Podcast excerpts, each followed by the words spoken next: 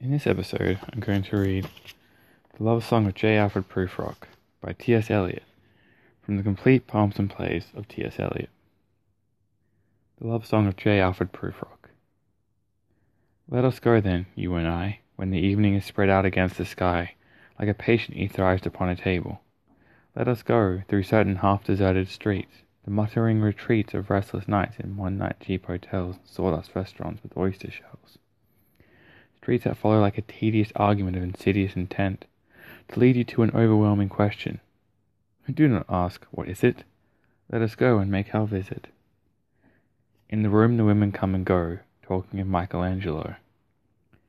The yellow fog that rubs its back upon the window panes, the yellow smoke that rubs its muzzle on the window panes, licked its tongue into the corners of the evening, lingered upon the pools that stand in drains, let fall upon its back the soot that falls from chimneys, slipped by the terrace, made a sudden leap, and seeing that it was a soft October night, curled about once about the house and fell asleep. And indeed there will be time for the yellow smoke that slides along the street, rubbing its back upon the window panes. There will be time. There will be time to prepare a face to meet the faces that you meet. There will be time to murder and create, and time for all the works and days of hand that lift and drop a question on your plate. Time for you, and time for me, and time yet for a hundred indecisions and a hundred visions and revisions before the taking of a toast tea. In the room the women come and go, talking of Michelangelo.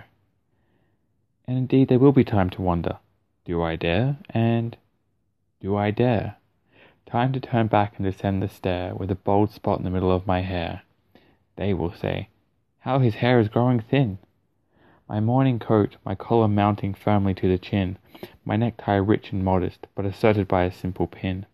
They will say, But how his arms and legs are thin! Do I dare disturb the universe? In a minute there is time for decisions and revisions, which a minute will reverse. For I have known them already, known them all, have known the evenings, mornings, afternoons, I have measured out my life with coffee spoons. I know the voice is dying with a dying fall beneath the music from a farther room. So how should I presume? And I have known the eyes already, known them all, the eyes that fix you in a formulated phrase. And when I am formulated, sprawling on a pin, and when I am pinned and wriggling on the wall, then how should I begin? To spit out all the buttons of my days and ways. And how should I presume? And I have known the arms already, known them all arms that are braceleted and white and bare, but in the lamplight down with the light brown hair. Is it perfume from a dress that makes me so digress? Arms that lie along a table or wrap about a shawl? And should I then presume? And how should I begin? Shall I say I have gone at dusk through narrow streets and watched the smoke that rises from the pipes of lonely men in shirt sleeves leaning out of windows? I should have been a pair of ragged claws scuttling across the floors of silent seas.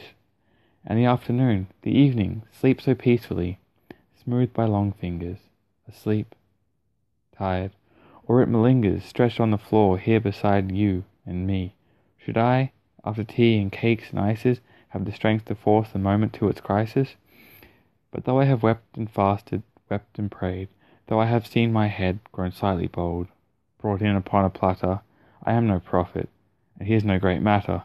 I have seen the moment of my greatness flicker, and I have seen the eternal footman hold my coat and snicker, and in short, I was afraid. And would it have been worth it, after all? After the cups, the marmalade, the tea, among the porcelain, among some talk of you and me?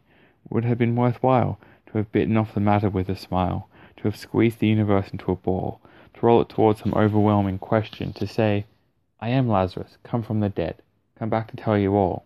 I shall tell you all.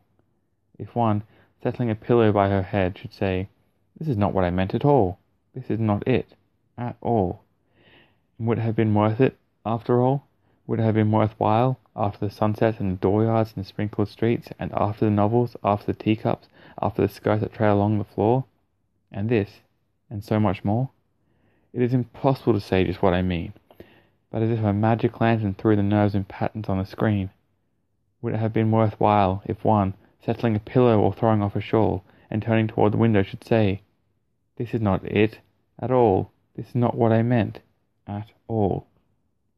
No, I am not Prince Hamlet, nor was meant to be, I Am an attendant lord, one that will do to swell a progress, start a scene or two, advise the prince, no doubt, an easy tool, deferential, glad to be of use, politic, cautious, meticulous, full of high sentence, but a bit obtuse, at times, indeed, almost ridiculous, almost, at times, the fool. I grow old. I grow old. I shall wear the buttons of my trousers rolled. Shall I part my hair behind? Do I dare to eat a peach? I shall wear white flannel trousers and walk upon the beach.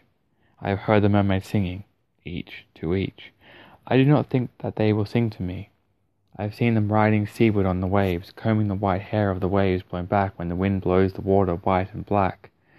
We have lingered in the chambers of the sea, by sea girls reed with seaweed red and brown, till human voices wake us, and we drown.